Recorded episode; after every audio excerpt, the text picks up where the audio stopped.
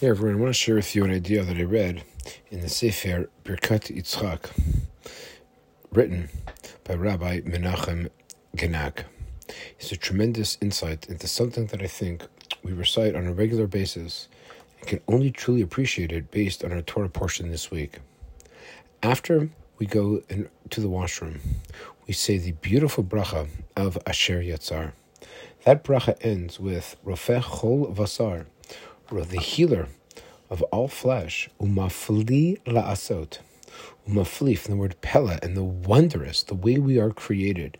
There's no question, taking a look at the human body is truly a thing of wonder, complexity, and how much we appreciate our ability, yes, to, to go to the washroom. The main idea for this phrase actually is explained by the Rama in the Shulchan Aruch he explains where this language comes from.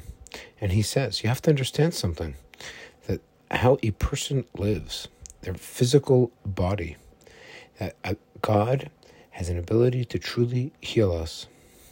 And a person who's healthy has an ability to enhance their neshama, to enhance their soul because of their physical body. On this, it seems to make reference to our Torah portion.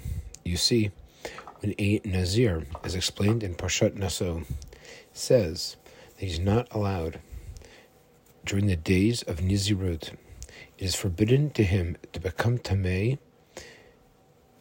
even for his father, his mother, his brother, and his sister should they pass away. It was fascinating. If you contrast that to the Kohen, it says that a Kohen is allowed become Tameh to his close relatives. And it lists his close relatives, but it includes, of course, his child, his children as well.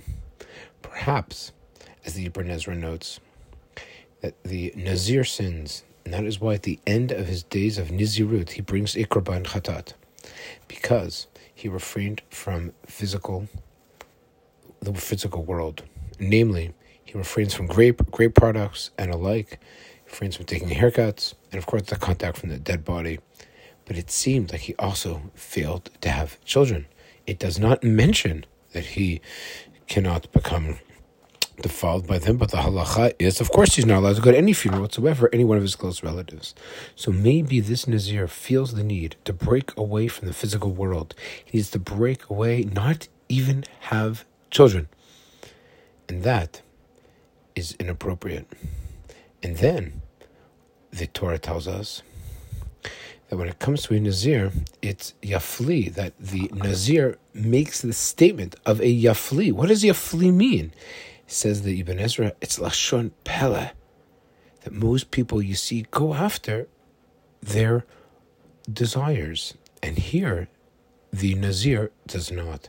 But that might be a negative thing because it is important sometimes to after your desire. It is important to have children.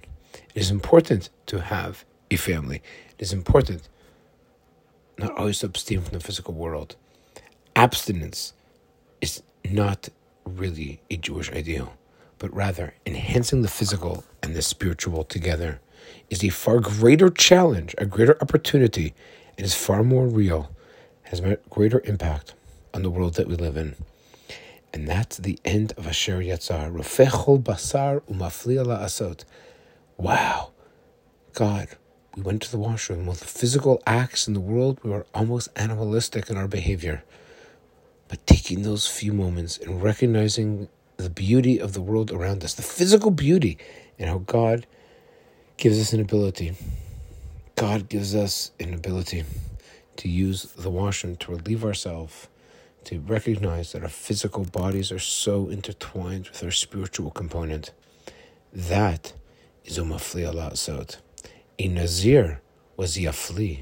A Nazir wanted to remove himself from that physical world.